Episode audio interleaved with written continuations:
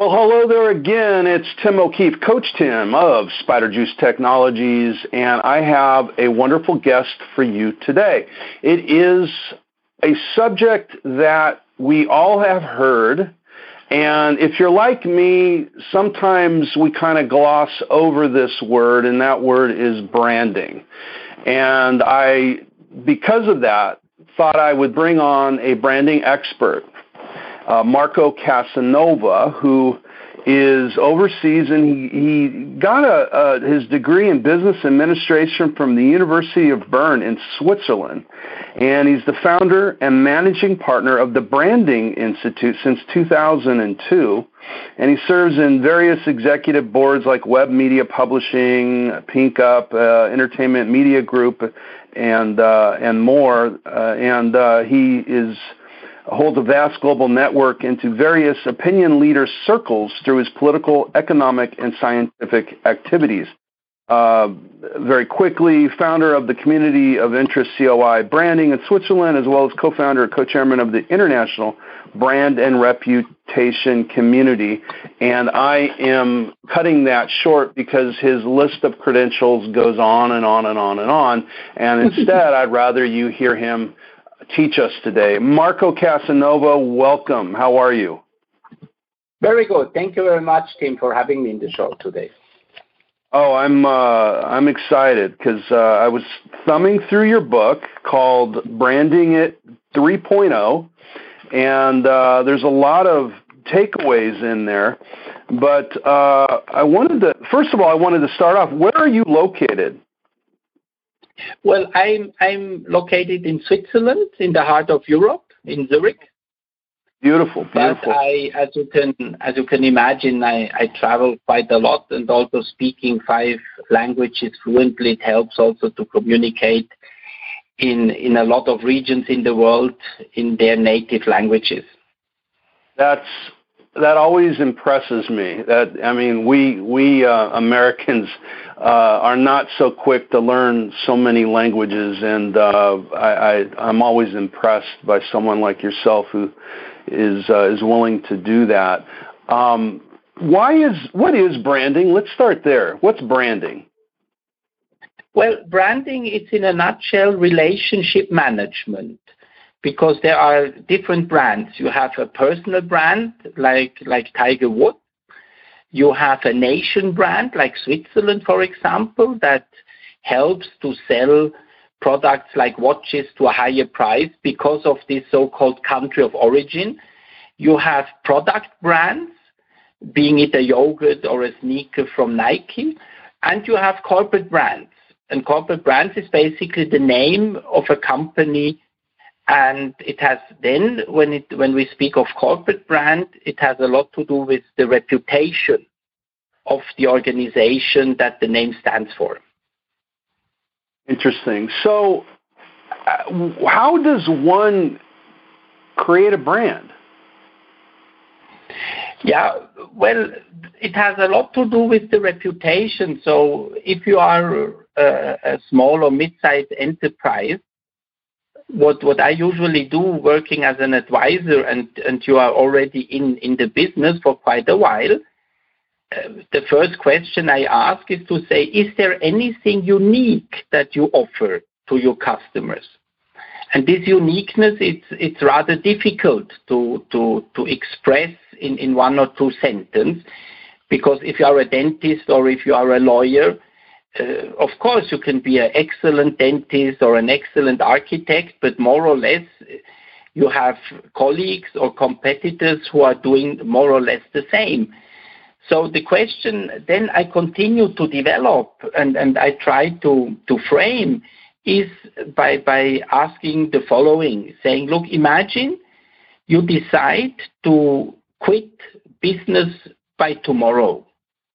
Who would miss you for what kind of reason, for how long, if you go out mm. of business tomorrow. And then we get deeper into really the topic what kind of customer need these specialists, being a dentist or an architect or also a lawyer, are really um, offering to their customers. And a lot of time we find out that it has to do with the relationship that they have built over the years and that you know more about your customer than just what the customer in this very moment wants from you so that you can offer additional advice, additional services. And this add-on basically justifies that the customer becomes loyal to you, that eventually also through word of mouth, he, he sells your service and yourself to his friends or family. And this is the way that your reputation grows.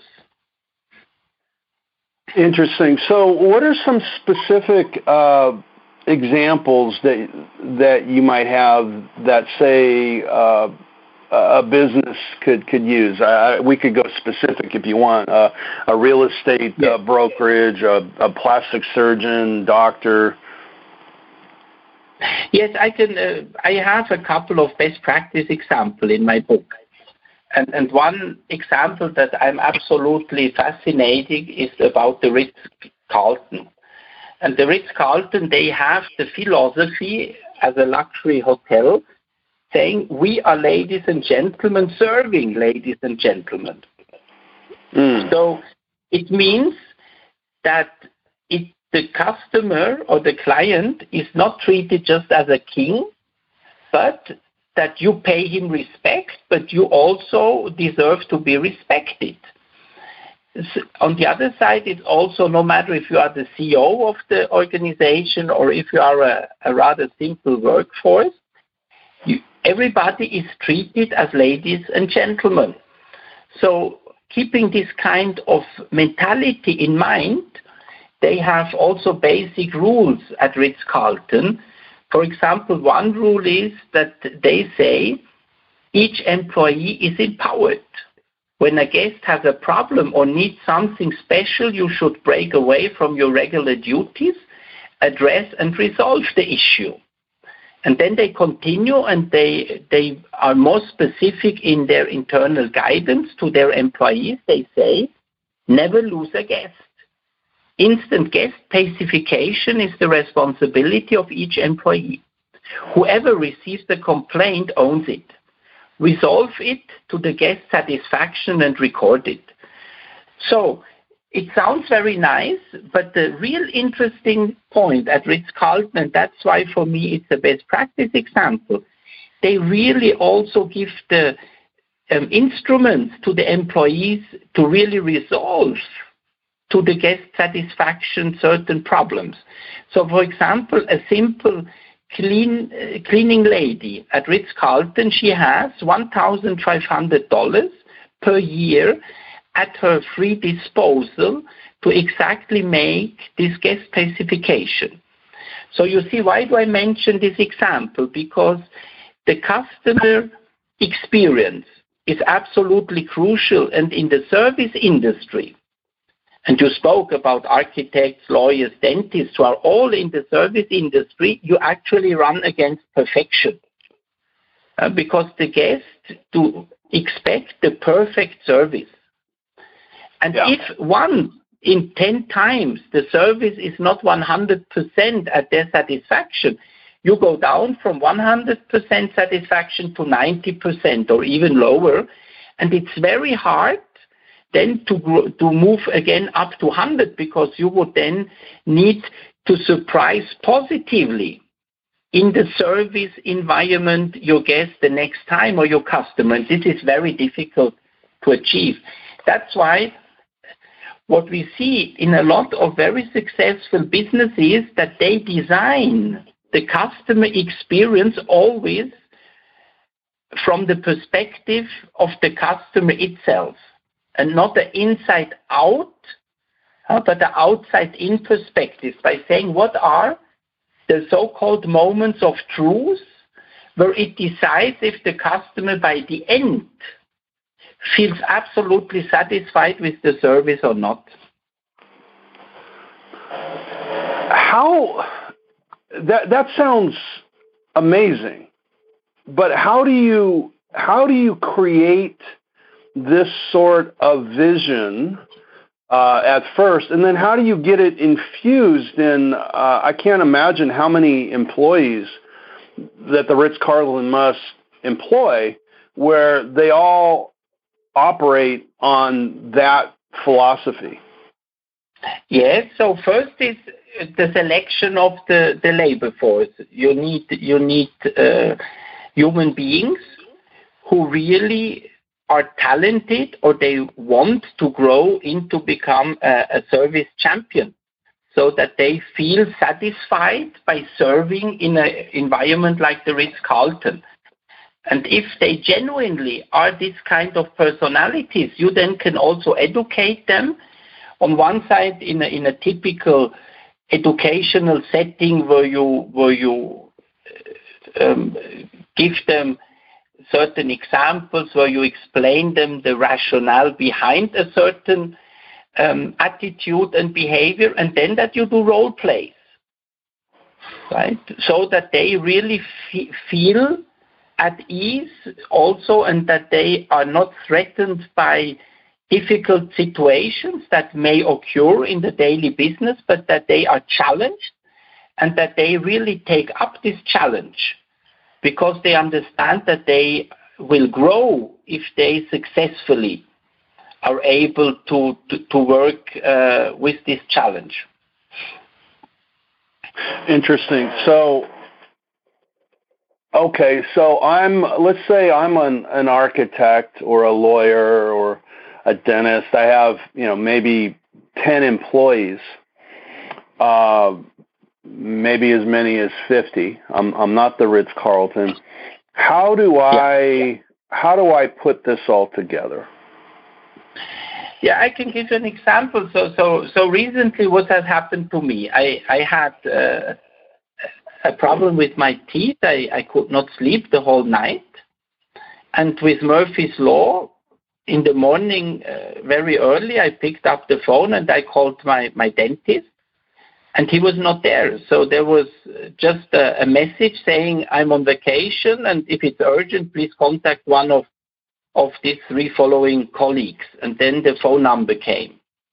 So I called the first number, and from this moment on, I gathered impressions about this dentist that I have absolutely no clue if he's capable he or not. So the right. first thing is that how long do I have to wait that somebody on the other side of the line picks up the phone? Is it five seconds, 50 seconds?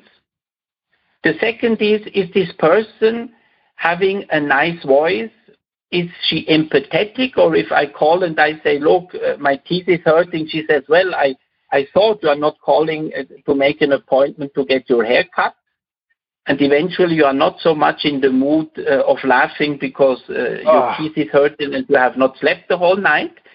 Right? Wow. So what happened to me is really that that uh, this assistant, uh, from the very beginning, when I told her the, the situation, she said, "Well, we are fully booked today, but I try to see sneak you in somewhere, because I understand that you are in pain and I would like to help you." So by by by sending out this kind of emotional message to me. I found in her an ally in a, in a situation that I have not, not known about the existence of this human being 15 seconds before I, I picked up the phone. And what then happened is that this assistant said, yes, look at 10 o'clock. Uh, so in two hours, um, I was able to, to, to sneak you in. And can I ask you, are you coming with your car or with public transportation? And I wondered already, why is she asking this? And then she said, well, you see, we have only a few parking in front of our, uh, of our house. And if you come with the private car, I would like to send you an information via email that shows you where you can find a parking and then you would need to take public transportation for two stops in Zurich. Right? Wow. So I was absolutely surprised because what is normally happening? It's happening you have an appointment at 10 o'clock, five minutes before 10. You are rushing with your car to the building. You don't find any parking lot.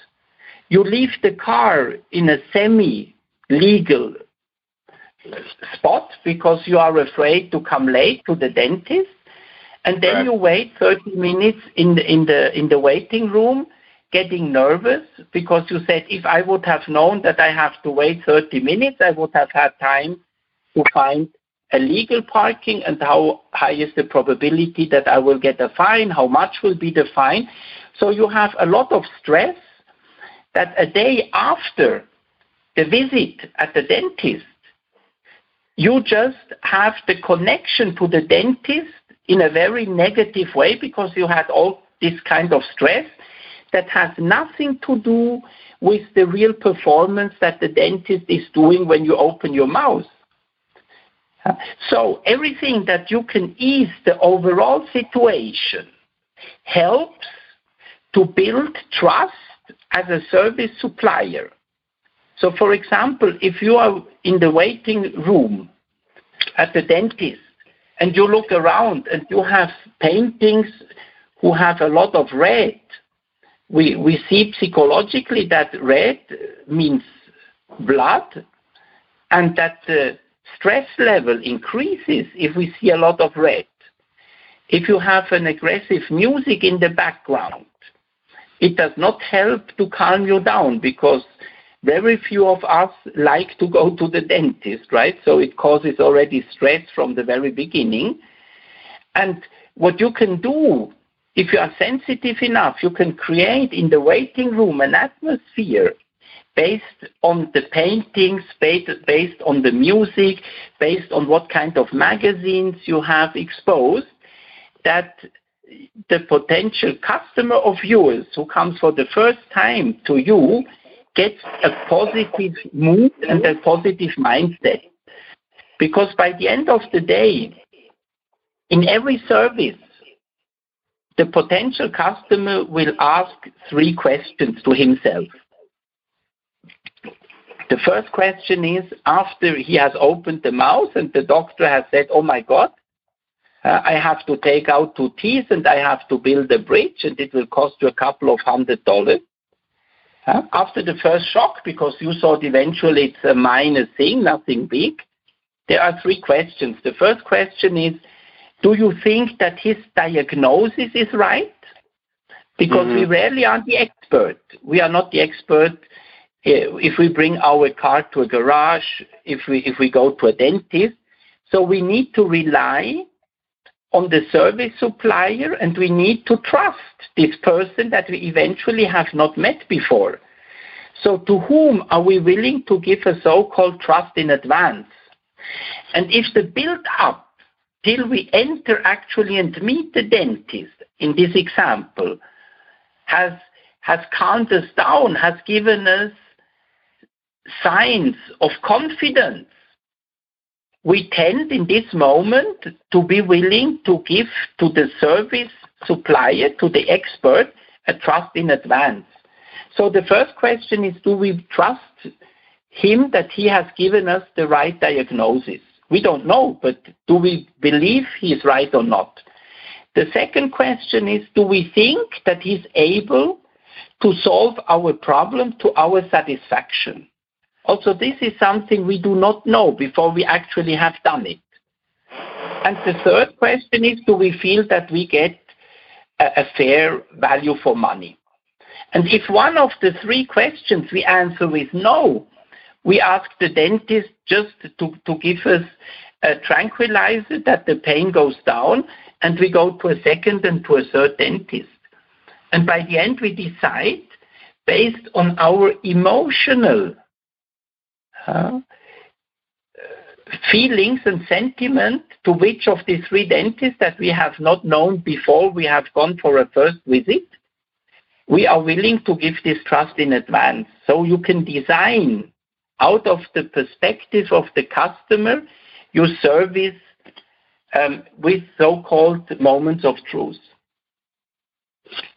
So in essence, you're, what you're uh, prescribing in, in this situation uh, is to, through the environment, to psychologically prime uh, the the visitors, the patients, um, so that they do have a calm and and relaxed experience yes. with going, going into something that is not at all, if if it's a dentist, at all very uh, soothing to have stuff poked into your mouth.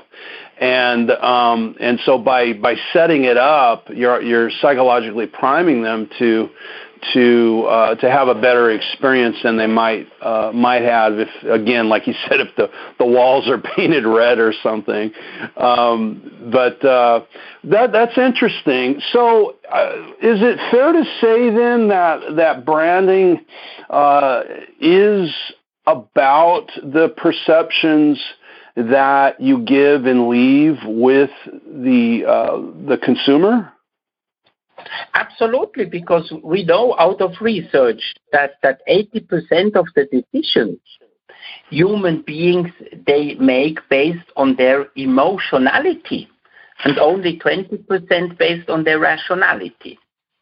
Uh, yep. Because it's clear if you go to a supermarket and you and, and you ask customers do you let yourself influence by, by advertisement of detergent? Nobody will tell you yes. Everybody says, no, of course not. I'm not stupid. I consciously make a decision, right? Right. So uh, all the big brands who are spending millions in advertisement for detergent would be absolutely crazy to do so if it would not have an effect. It has an yeah. effect, but it has an effect in the subconsciousness. And that's why we see that human beings act 80% based on so-called emotional primary motives. And this is depending on the product, it is depending on the personality. If it's more about prestige or power or confidence, it has to do with sympathy, it has to do with risk appetite or security and only 20% based on rational, so-called secondary motives. So in a nutshell, we can say that the psychological operation is that emotional processes, they trigger the activation. They are the emotional driving forces, and these processes then influence the so-called cognitive processes, the mental information processing, and these they start to control the attitude and the behavior of the individual. So the question in the relationship exercise we are doing with brands is that you have to ask yourself which emotional value does your specific brand has for the human being that you are targeting, your target group. Okay, interesting. Um, what how how is how let's let's let's go to the beginning and then and then uh, to the actual insertion. So we've we we're starting a business, and so we're gonna. You said we need to understand what the consumer wants, right? We want to we want to come from their point of view, not ours. Uh, how how do I do that? How do I do that? Well, I call it also in my book the so-called top of the heart strategy. So it has a lot to do with with empathy. Mm. So so we have done uh, researches and we try to figure out which sales forces are constantly over the average successful. And we figured out that it's not so much the specialist who knows everything about the product, but much more the sales force who puts the person, the human being of the customer in the focus of its relationship than just the customer and sees the wallet that the customer is opening and signing a contract and, and handing money over. So in the first step in the relationship building, it has a lot to do that that you really establish a relationship on the human level and then comes out your expertise so you have to prepare the ground emotionally I give you an example. If you enter as a salesperson an office for the first time, you have a psychological program running that says that the manager who is in the office, he does not feel at ease that a, a person enters in his space because it could be also a hostile act. This has a lot to do, of course, with, with everything that, that our grandfathers and grand grandfathers went through. So that means it's an intrusion in a space that, that basically it's your space. So if you don't pay attention to this negative emotionality at the beginning, by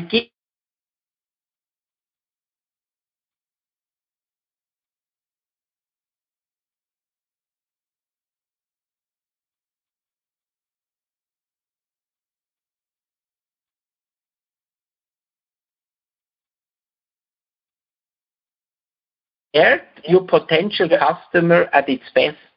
So what can you do, for example? You enter now this office space and you see that this manager has a lot of diplomas and medals all around in the office. So it seems that he's a very successful person one way or the other. And that it's his wish to communicate this success to the world because other people also have won medals and diplomas, but they have stored it somewhere in the basement in their house. But this human being feels the necessity to share these successes with the whole world, so it's important for him. So you enter into his office and you see all these uh, these medals and, and, and these diplomas, and you say, "Wow, you must be very successful. Uh, what is it all about?" And then he eventually says, well, it's not me, but it's my daughter. She is a golf pro. And, and she, she won now the, the, the American uh, under 16 competition. And you see what is happening. He speaks about something to you that it's very close to his heart.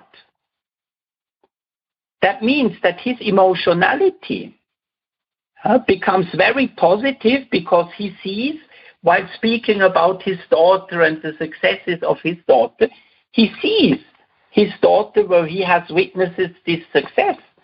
So, thanks of you, he is reliving these very nice, very emotional experiences. And after five or ten minutes, he says, Well, but you didn't come to visit me that I speak about the career of my daughter, but you were so kind to come to visit me because you have a very interesting offer to do. So I'm very eager now to learn more about it. So he mm. hands over to you again the ball, and then it's really up to you to really score with, with, with your strong point. But you have emotionally prepared him the best way possible that he is now really captive on what you have to say. Beautiful.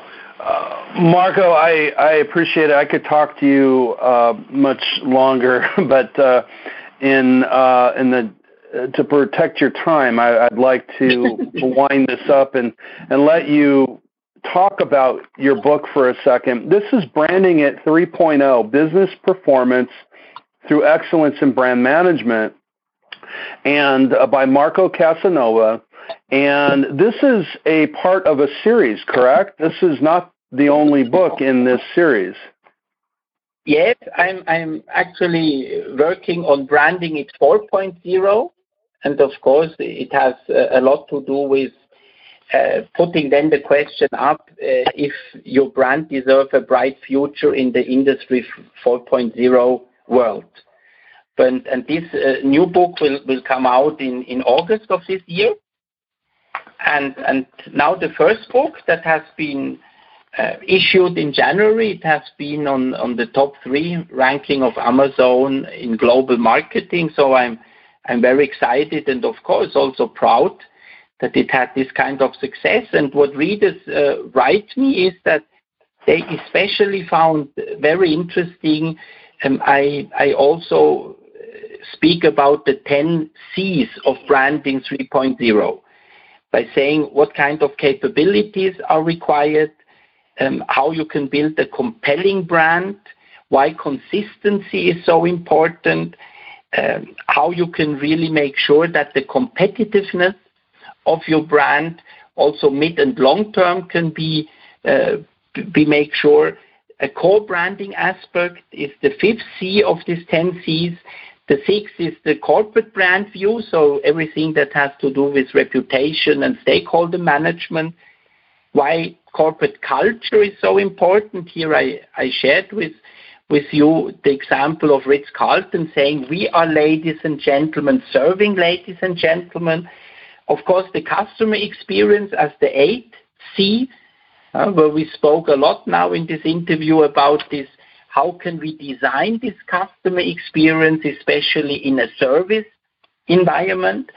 And then uh, why uh, today in the so-called connectivity paradigm, it's so important to also reach out to the customers that they are able to co-create their experience or collaboration is very important and also to be connective. And for all of these 10 C's, um, I have best practice examples of all kind of brands, being it big brands or also smaller brands, who I felt it's very um, enlightening to, to, to show to the reader what they have done, maybe different or, or more radical or more courageous or earlier than others, and achieved uh, very positive results. That's awesome. Uh, Marco, I I suggest everybody gets your books. Um, they uh, they can really help us understand uh, and have a, a lot of a lot of examples of brand building, uh, not just within the book, but you also uh, have links to your site that goes um, into some of these examples further. And by the way, what is the name of your website? Well, it's marcocasanova.com. So M A R C O C A S A N O V A dot com. And Marco. there you um, you find also my email address, and, and I'm very uh, interested and eager to stay in touch with the readers and, and additional answer questions or share uh, additional experiences because you see I'm very enthusiastic about the topic and you have never finished to learn. It's a constant learning curve and, and it's a very fascinating journey and that's why I like so much to share my experience with, with everybody who, who is interested in. Well, thank you. you have been a delight, and uh, I'm I'm uh, sure our uh, listeners will agree. Marco Casanova, branding it 3.0. Get it, you guys. Marco, thank you. Thank you very much, Tim. Okay, beautiful. Thank you.